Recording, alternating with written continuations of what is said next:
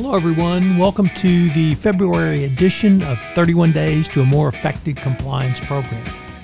Over the next month, I'm going to take a deep dive into the role of human resources in fully operationalizing a best practices compliance program. Each day, I will pick up one topic with three key takeaways which you can utilize to improve, enhance, or upgrade your compliance program. This series of 31 Days to a More Effective Compliance Program is a production of the Compliance Podcast Network. Operationalizing compliance through your tone in the middle. The Department of Justice has made clear that middle management is a critical part of any company's compliance program success.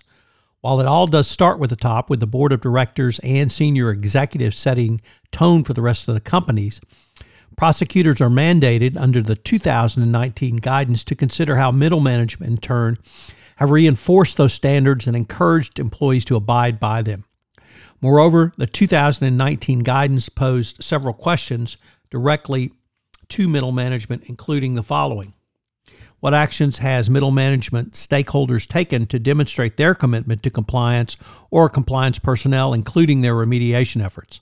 Have they persisted in that commitment in the face of competing interests or business objectives?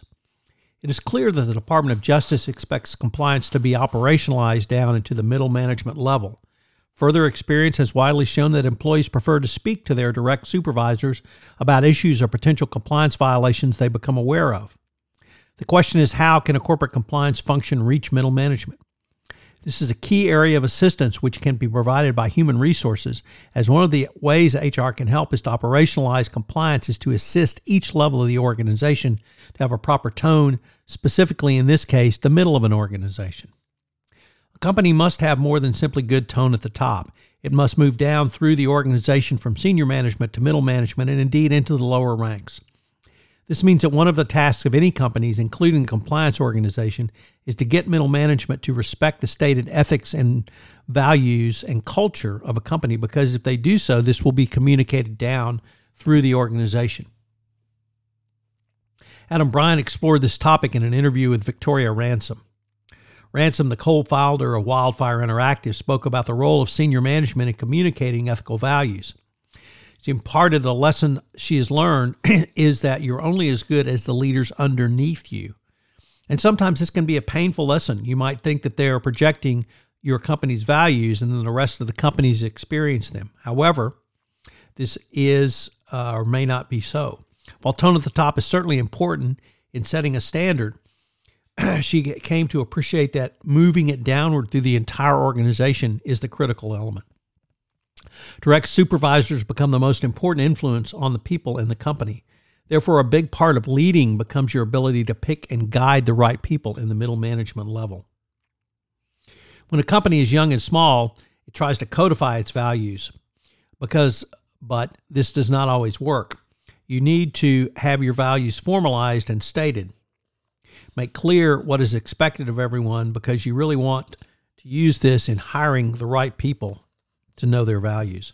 Another important reason is to terminate as few people who do not live up to these values. But if you're going to be doing that, it's important that you be clear about what your values are. The actions to terminate can have a very large impact on your workforce. It makes employees feel like, yeah, the company actually puts its money where its mouth is.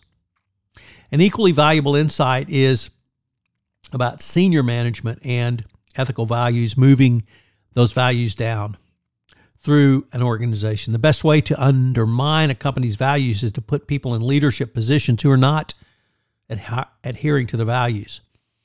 Then it completely starts to fall flat until you take action and move those people out, and then everybody gets values again. Just remember that communicates a tone to middle management.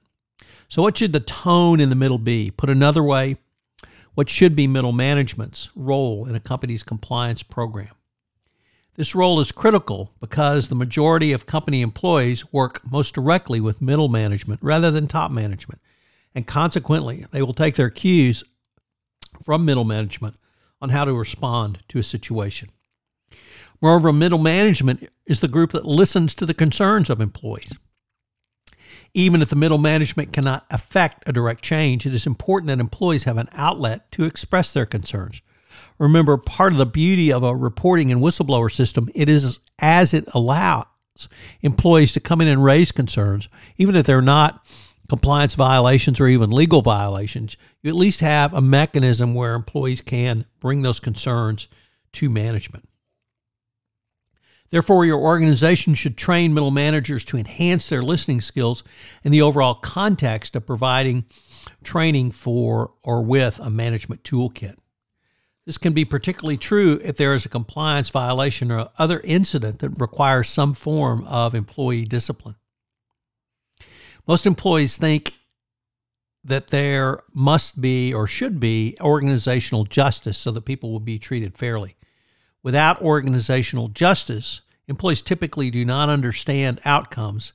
But if there, there is perceived procedural fairness, that an, then an employee is more likely to accept a decision they may not like or even disagree with. We explored that in a previous podcast on organizational justice and the fair process doctrine.